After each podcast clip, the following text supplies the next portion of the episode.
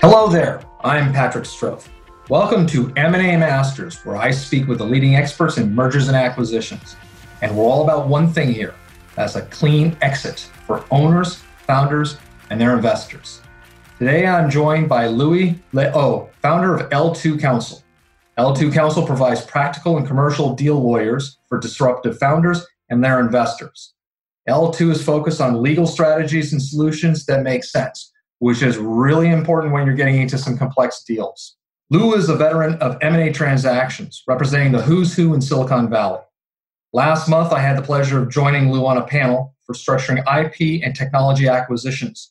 So I asked Lou to join me today and share his perspective and predictions. And I'm real excited to have him here this afternoon. Lou, it's a pleasure having you. Welcome aboard. Patrick, thank you so much for letting me join and speak to your audience. I'm a Silicon Valley lawyer. I've been practicing for 20 years, and I love to help founders, management teams, and investors plan really smart exits according to the theme of the situation. And I have so much fun in what I do. I have a great team of lawyers in my firm called L2 Counsel and an extended network of other lawyers that I bring in according to the circumstances. And it's a pleasure to be with you. Like most of your listeners, I've been sheltering in place and working from home and trying to find ways to stay connected with people. And Patrick, I was just so grateful that you joined me in my webinar a couple of weeks ago on how to structure IP and technology acquisitions. And I'm just thrilled to have the opportunity to speak to your audience about, you know, what I've learned along my journey and how I can help.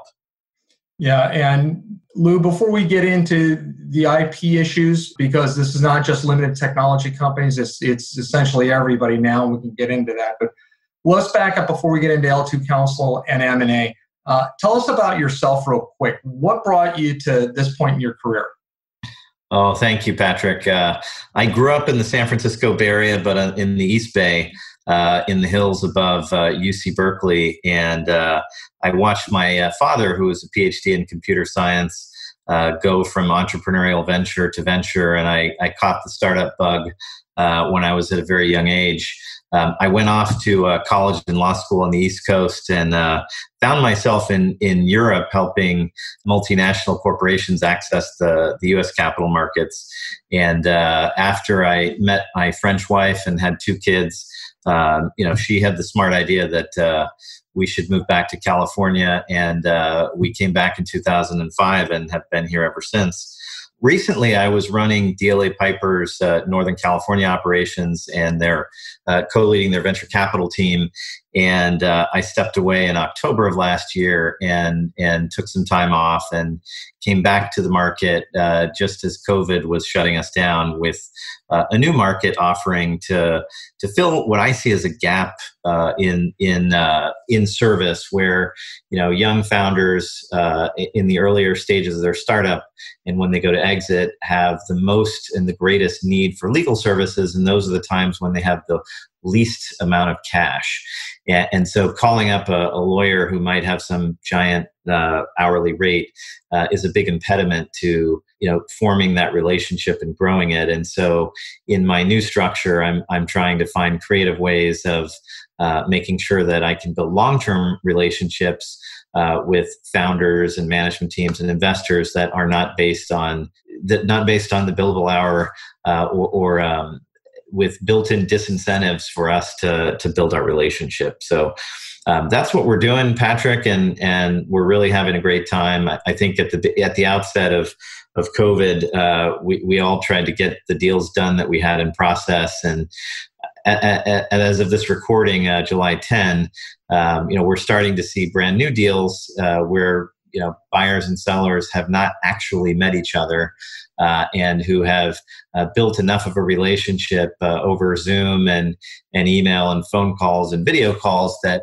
they're launching transactions to create inorganic growth. And I'm really excited about that development, and I think it bodes well for the rest of the year. Well, I share your view and your optimism on that. I also have been noticing how necessity has become the mother of invention, and when it was unthinkable of doing an M&A deal unless the parties were in a room physically together to be able to look each other in the eye and see the whites of their eyes and, you know, get up all the body language and everything. Sometimes that's just not possible. And I've seen, like you, not as many, but a few of these things moving forward. First of all, let's just talk about technology because, you know, technology 10 years ago was thought of as, well, those are the Silicon Valley, those are the hardware software companies, okay?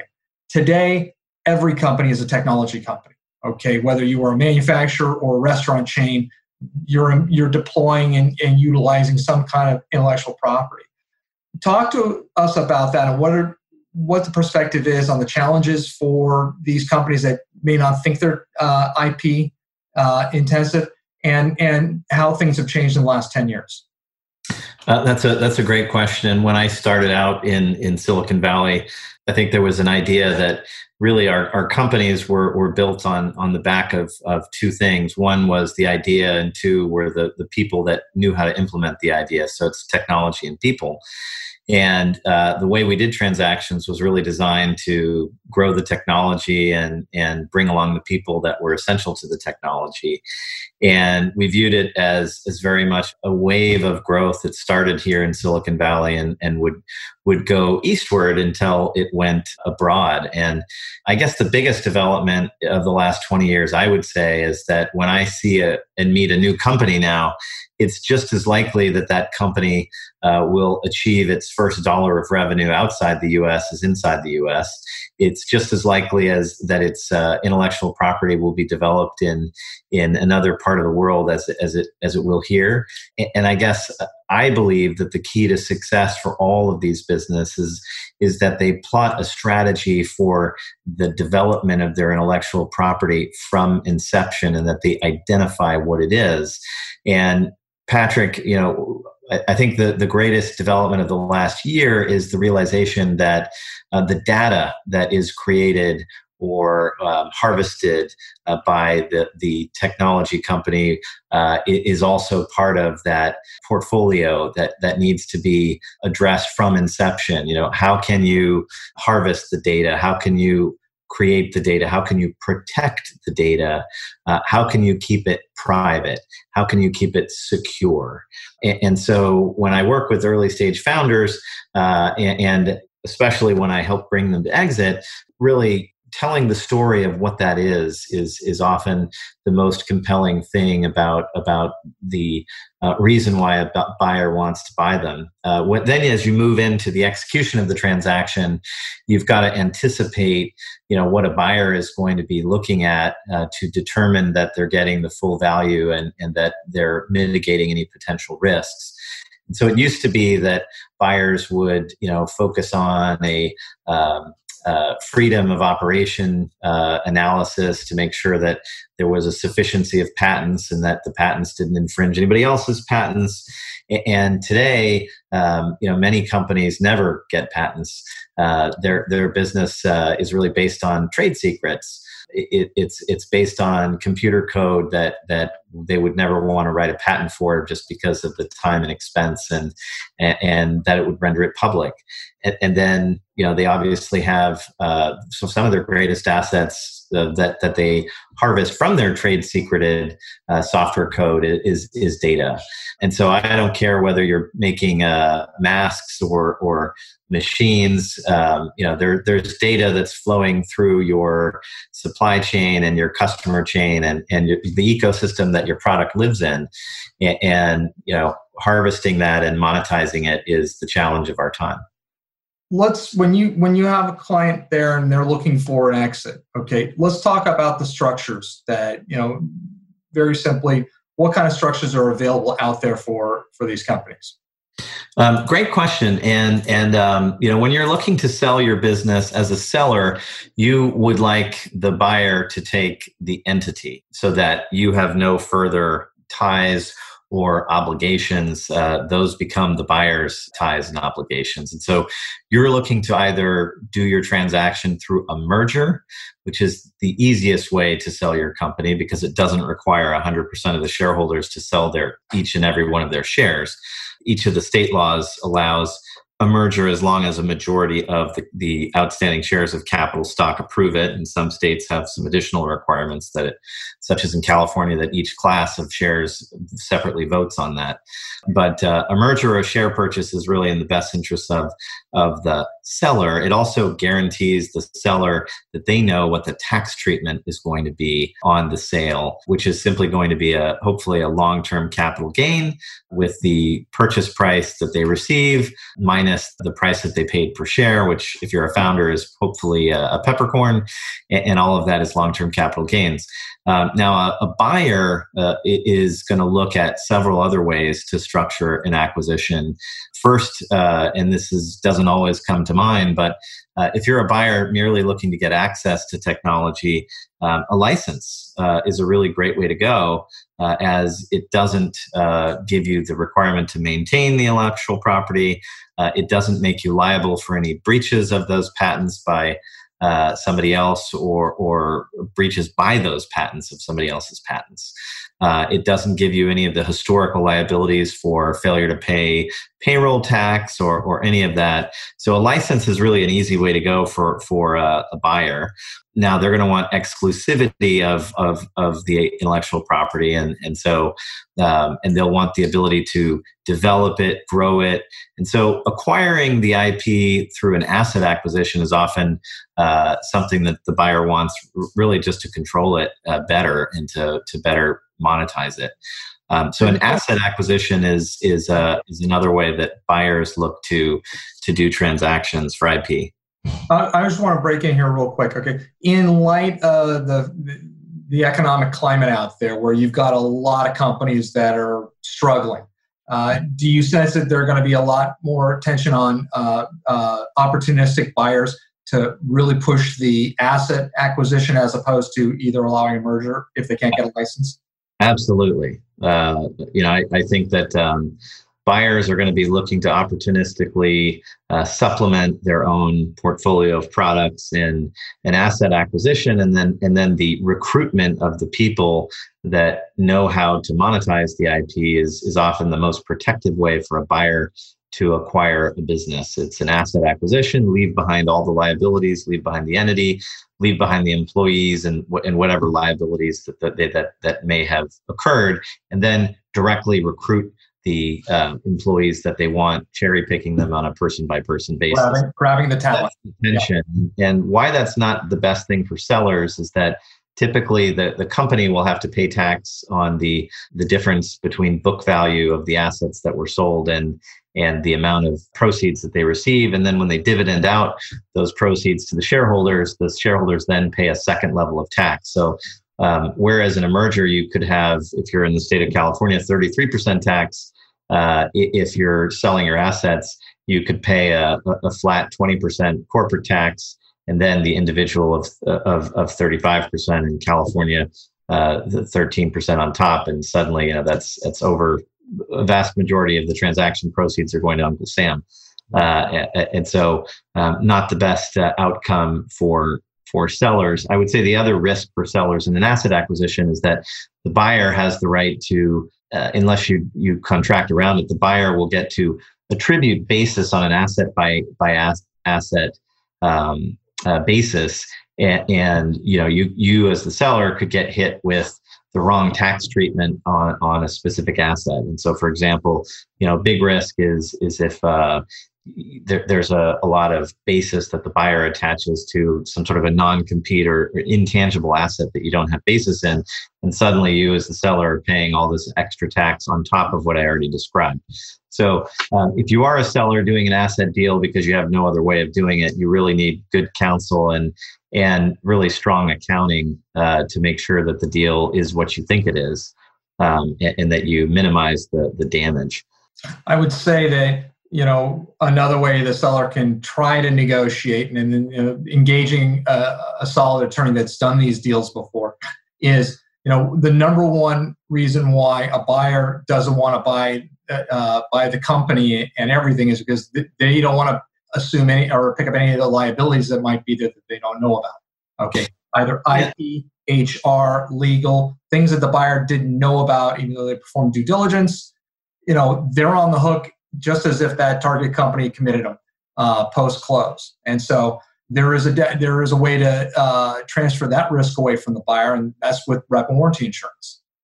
Yeah, and that's a great point. Rep and warranty insurance has been really a revolution in how we do deals, and it's I think it's in the interest of buyers and sellers to externalize the risk of breaches of reps and warranties with insurance, and it really takes the sting out of and the friction out of an ongoing relationship between a buyer and buyer's new employees who are helping the buyer monetize the IP, and you really going back to those employees and dinging them for indemnification claims is really the last thing you want to be doing, and the easiest way to de-incentivize them and demotivate them from doing what they need to do. But, Patrick, there's something I wanted to tell you about representing startup companies and growth companies as they come to the market for sale, and that's that they're all so special. They all come with their own history and relationships and problems. And so what I do as counsel to sellers is I come to them and I schedule a 3-hour meeting, and I go through my 20-page checklist that I'm constantly updating of every question that I can think of that will impact how to do the deal. And so I'll give you an example. A lot of founders will have family members in the company, and if you don't ask the question, you won't find this out until the day after the closing when the founder calls you, that his daughter's crying that she lost her job. And so if you don't, anticipate those issues at the outset, you can have a bad surprise. And another one I've seen multiple times is the founder of the business also owns the facility and has an arm's length or some rental agreement between the company and her or his family trust that owns the property. And if you don't anticipate that, you can have issues. Trusts and estates. When you're really in the money on your business and you go to sell it and it's your life's biggest asset, you really want to be thoughtful as early as you can about taking advantage of trusts and estate and family planning vehicles so that you can put the money in the places that will best benefit you and your stakeholders. And I could go on, but I've got this 20-page checklist.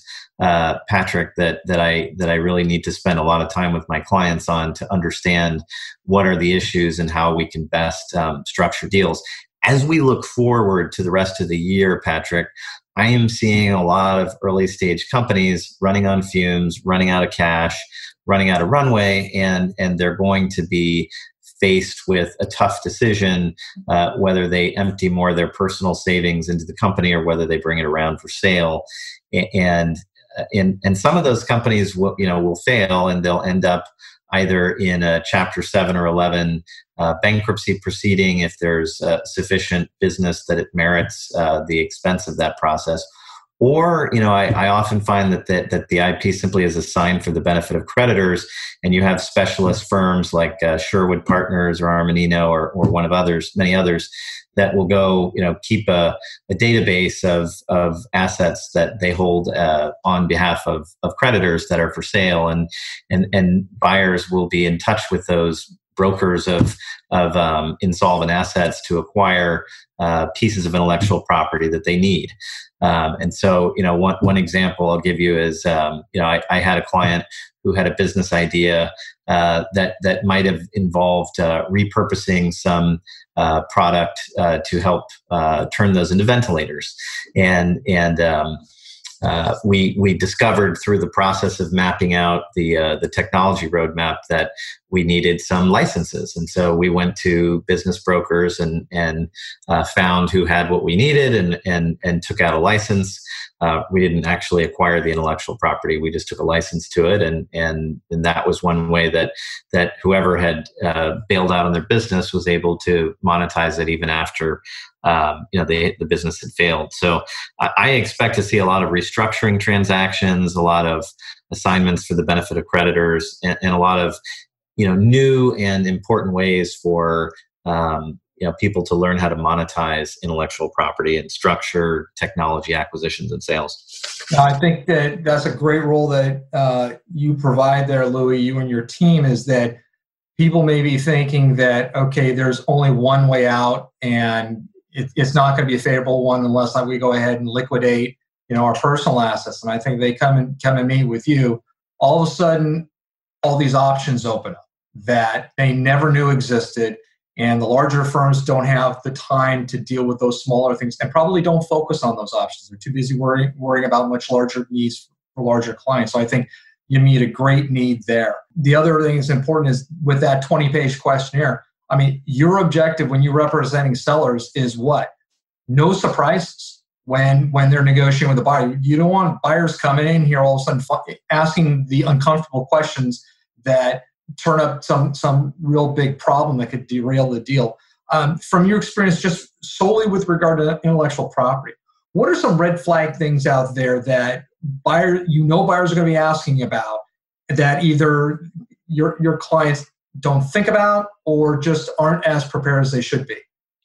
That's a great question, Patrick. And you know, on my long list of questions that I go through with a seller that I'm working with the first time is, you know, how did the intellectual property first come into the company? And upon formation, did the founder assign her or his intellectual property to the company? I'm always shocked to find the number of defective assignments of IP at formation. And so that's an easy fix as long as the founder that contributed that IP is still around. But if you have a co-founder that was really key to the development of the IP at formation has departed and you have no leverage to get that person to sign an assignment later on, that can be sticky. Another red flag is, you know, prior employment of the founders. And so, you know, if the founder worked making bread at Acme Co. And was responsible for the designing of the baguette and then suddenly starts a new company, and guess what? Baking bread and the designs are the same. You know, that can be a big problem. So typically technology companies and any company, when they hire an employee, will ask them to assign all of their intellectual property to the company that is their employer that they create during their duties, during their 9-to-5 job and that relates to their job. And so I always want to know from a founder what was their prior job, what were they doing, and what paper did they sign. Another one is, you know, in the life of a startup, you know, it used to be that you could exit a company in 3 to 4 years, and today I think the average time to exit for a company is more like 10 years. And so, you know, there's going to be a lot of people coming and going during that 10-year period, and you've got to make sure that every employee from day one has signed an assignment of invention agreement so that you can put hand on heart and tell buyer that when they acquire the company that they've got all the IP without any claims from employees that the IP is in fact theirs. So the famous example was when Cruise, autonomous vehicle company, came out for sale to General Motors.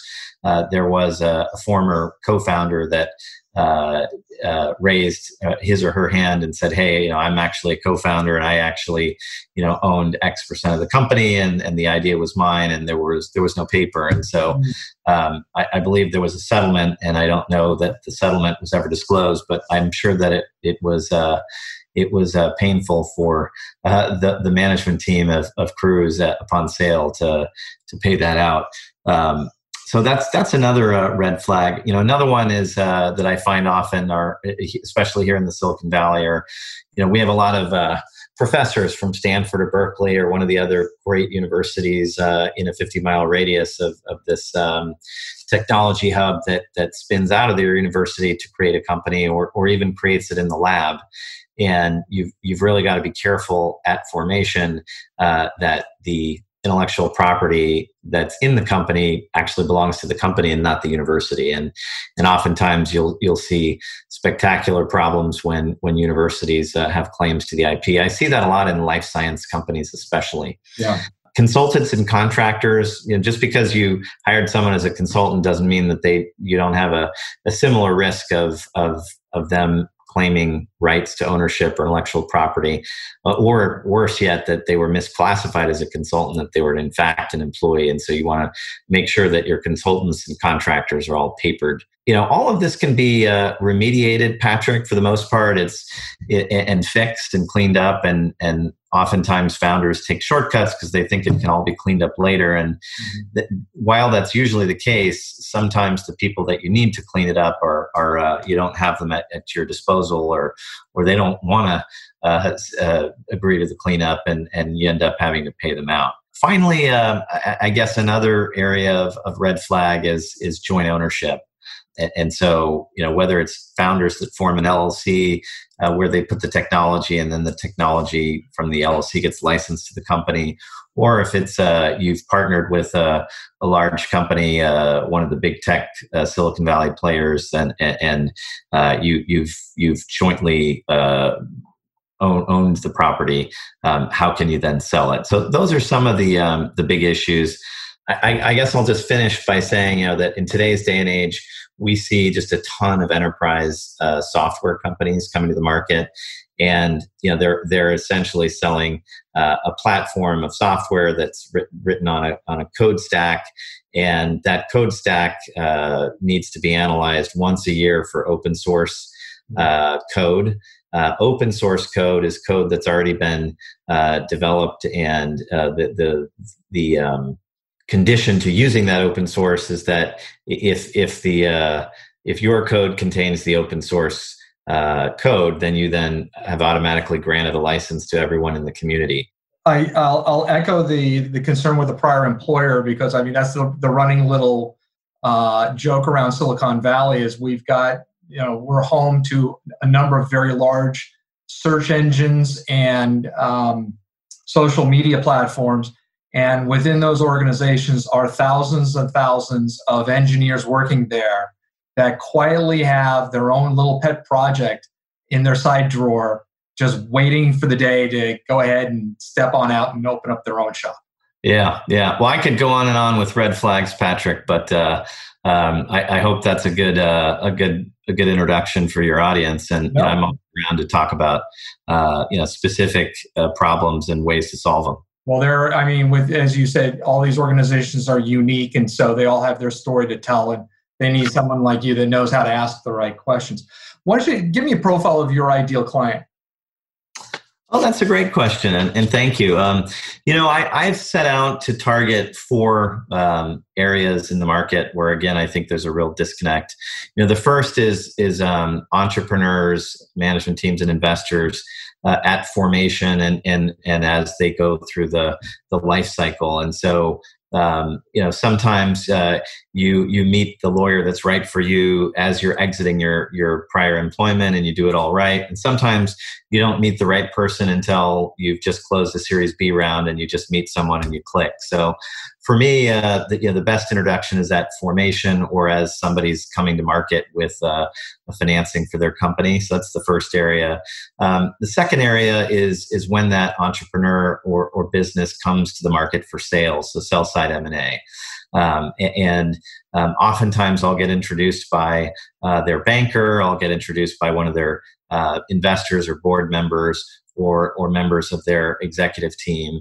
And, you know, I really try and distinguish myself, with a great network of relationships, you know, deep experience, and, you know, a really personal approach that starts with that 3-hour meeting going through the 20-page checklist to think of every possible issue that is leveraged for and against in a deal. You know, the other times or ideal clients for me are larger technology businesses that are looking to create an acquisition machine. And so I help a number of larger tech companies design forms, design, you know, term sheets that are, you know, firm but fair, and that are designed to help deals get done efficiently and mitigate risk. And so that's a really fun part of my practice. And then the last part of my practice is as I work with a lot of investors across the value chain, from, you know, large growth equity investors like the SoftBank Vision Fund or Riverwood Capital or others, to, you know, real early stage investors that come in with a $500,000 check, and I help them design, you know, an instrument that best reflects their horizon for investment and harvesting, and that gives them a set of rights that works for them. And so those are kind of the four areas that I'm targeting in my new firm, Patrick. And I welcome new conversations with folks in those areas. And this is regional where you're doing this largely state of California? You know, my practice has always been what I call garage to global, and I've lived and worked in Europe, all over the East and West Coast, and in Asia, and so while most of my day-to-day company side clients are here in the Bay Area, I work with investors and acquirers all over the world. You were good enough to publish an article in CEO Magazine recently where you were putting out your predictions for M&A during COVID, and we were hoping a month ago that we'd be in post-COVID right now, but we're still kind of bumping along. Why don't you share a couple of your predictions for M&A as you see from your perspective? Sure. I think that there's a window of opportunity right now as technology buyers and sellers have been kind of locked in place and sheltering at home. And really, I think there were a couple of months where not a lot of deals got done other than kind of finishing things that were in the pipeline. And even those deals that were in the pipeline, for the most part, got restructured with some sort of a 10 to 20 to 30% haircut on the pre-COVID valuation. I'm now seeing this window of opportunity blasting open as the economy reopens, has been reopening since, I would say, mid-May, and I've been seeing investors and buyers willing to look at new transactions, new investments, new acquisitions on a remote work from home basis. Everybody's still responsible to their stakeholders for delivering growth, and COVID or no COVID, work from home or not, if you want to capitalize on your opportunity, you've got to make the best of your circumstances. And so I'm now seeing a really strong uptick in M&A activity, both from strategic and financial buyers. I think that as valuations, especially in the lower middle market, have fallen down by a good third, I'm seeing that private equity buyers are really finding their appetite to go and do deals, Patrick, because it's been a tough 5 years for financial investors and strategic ones as well to justify paying the kinds of valuations that private companies were demanding in the market through the boom. And COVID's really an opportunity for value-based investors to get assets at a fair price, or at a price that they can justify to their limited partners. Would you see maybe initially more M&A activity for add-ons, where I'm looking at private equity specifically, where rather than take a big jump on a new platform, is maybe you already know what you have and maybe making smaller investments on the add-ons, or go for the platform because you're going to save a lot more money now on those larger deals that are going to be cut by 30% than on an add-on? I mean, just out of curiosity. Yeah, no, that's a great point. And I'll tell you that I've seen both. And so I'm currently working on a new platform acquisition that will be the platform for a technology vertical for a private equity firm. And, they're very excited about it and excited about the valuation that they were able to obtain, and really believe that, this will allow them to further, do those add-ons that you're talking about. And I'm working with another private equity firm on doing those little tuck-ins, revenue add-ons really, or product add-on features. And so I think both platform and add-on deals, we should be able to see those happen now through the end of the year. I predict a really big fourth quarter. I think people were thinking big third quarter and maybe slower fourth quarter because of the election, but I think that the economy is going to slowly reopen, and we're going to play whack-a-mole with all of these COVID spikes, and it's just going to build momentum, and I think that the fourth quarter, hopefully it'll be a little bit more under control, and people will really want to get their deals done before there's a change in administration whether it's whoever wins, there'll be a change in administration and the associated risk of change of policies and change in market dynamics. And so I think the fourth quarter is going to be really big. And then finally, as we've alluded to before, I think there are going to be a lot of technology businesses that just have to come to the market for sale because they have to. And then there are going to be a bunch that would have been for sale in the first half were it not for the pandemic. But so there's kind of the pent up supply that's going to come into the market on the second half. And then I think 2021 is going to be a big year for private equity sales. I think there's a big backlog, and I think a lot of these technology companies have done really well through the pandemic, and they're going to look to sell at bigger multiples. And there are going to be a lot that have really struggled where people are going to give up and bring those in at either restructure or bring them in at lower multiples. Finally, there's one thing we haven't talked about on this call, Patrick, which is the IPO market, and that's really been booming last month, totally unexpectedly. And I believe the second quarter of 2020 was the biggest quarter for issuances of equity in the history of the U.S. capital markets. And I think that that really bodes well as capital's returned to firms, and they're able to then deploy new capital or raise new funds. So the IPO market is a great bellwether for M&A as well. Louis, how can our audience members reach you? I have a website, which is my name, louislow.com, and then my firm is L2Counsel.com. And there are multiple ways of finding me on those websites.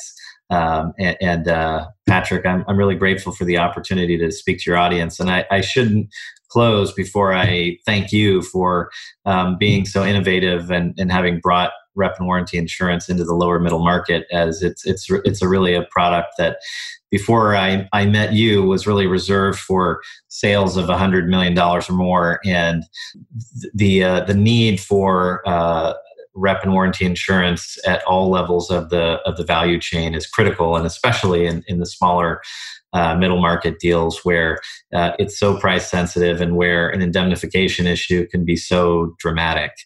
And so, Patrick, I look forward to continuing to work with you as we navigate these choppy markets. Yeah, if I put together a list of the 10 reasons why I love, and I'm an insurance nerd, but why I love M&A.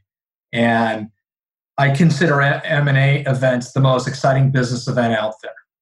It is where dreams come true, legacies get made, and it's very exciting just being small contributor, but just being around it.